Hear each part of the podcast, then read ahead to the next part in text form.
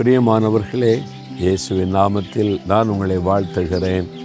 இன்றைக்கி நீங்கள் சந்தோஷமாக இருக்கிறீங்களா? ஏதோ ஒரு தேவை இருக்குதா? ஏதோ ஒரு பிரச்சனை இருக்குதா? அது மனசு உறுத்திக்கிட்டே இருக்குதா? எதுக்கு பயப்படுறீங்க? உங்களுக்கு நன்மையானதை தருவேன் நீ வாக்கு கொடுத்த ஆண்டவர் இருக்கிறார். அது ஒரு ரெட்டிப்பாய் தருவேன்ற அந்த ஆண்டவர் இருக்கிறார். அவர் வாக்கு மாறுவாரா? சொல் தவறாதவர். அப்போ அவர் வாக்கு மாறாதவர், அவர் சொன்னபடி செய்கிறவர். நாம் என்ன பண்ணணும் என்ன பண்ணணும் தன்னிடத்தில் கேட்கிறவர்களுக்கு நன்மையானதை கொடுப்பது அதிக நிச்சயம் அல்லவான்னு சொல்லியிருக்கிறார். கேட்கணும்ல? அப்போ நீங்கள் கேட்கணும். நீங்கள் வாய் திறந்து கேட்காமல் எப்படி ஆண்டவர் நன்மை செய்ய முடியும்? பாருங்களேன், நெகேமியா பதிமூன்றாம் அதிகாரம் முப்பத்தோராம் வசனத்தில் கடைசி பகுதியில் அவர் நெகேமியா ஒரு காரியம் சொல்கிறார். என் தேவனே, எனக்கு நன்மை உண்டாக என்னை நினைத்தருளும். ஒரு அழகான ஜெபம். என் தேவனே, எனக்கு நன்மை உண்டாக என்னை நினைத்தருளும்.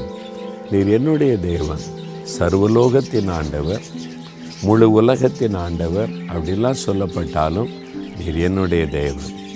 நீர் எனக்கு சொந்தம். என் உள்ளத்தில் வாசம் பண்ணுகிறேன். நான் உம்முடைய பிள்ளை, என்னுடைய தேவன். எனக்கு நன்மை உண்டாக என்னை நினைத்தருளும். நீங்கள் வாக்கு கொடுத்தீங்களே, ரெட்டிப்பான நன்மை தருவேன்னு, அது எனக்கு தாங்க, என்னை நினைத்தருளுங்க. ஒரு அழகான ஜெபம். தேவன் நம்மை மறக்காதபடி நினைவில் வைத்திருக்கிற தேவன். உங்களை அவர் மறக்க மாட்டார். ஆனால் நீங்கள் சொல்லி ஜெபிக்கணும், என்னை நினைத்தருளுங்கப்பா, நான் உடைய பிள்ளை, உங்கள் கூட நடக்கிறதுக்கு என்னை ஒப்பு கொடுத்துருக்கிறேன்.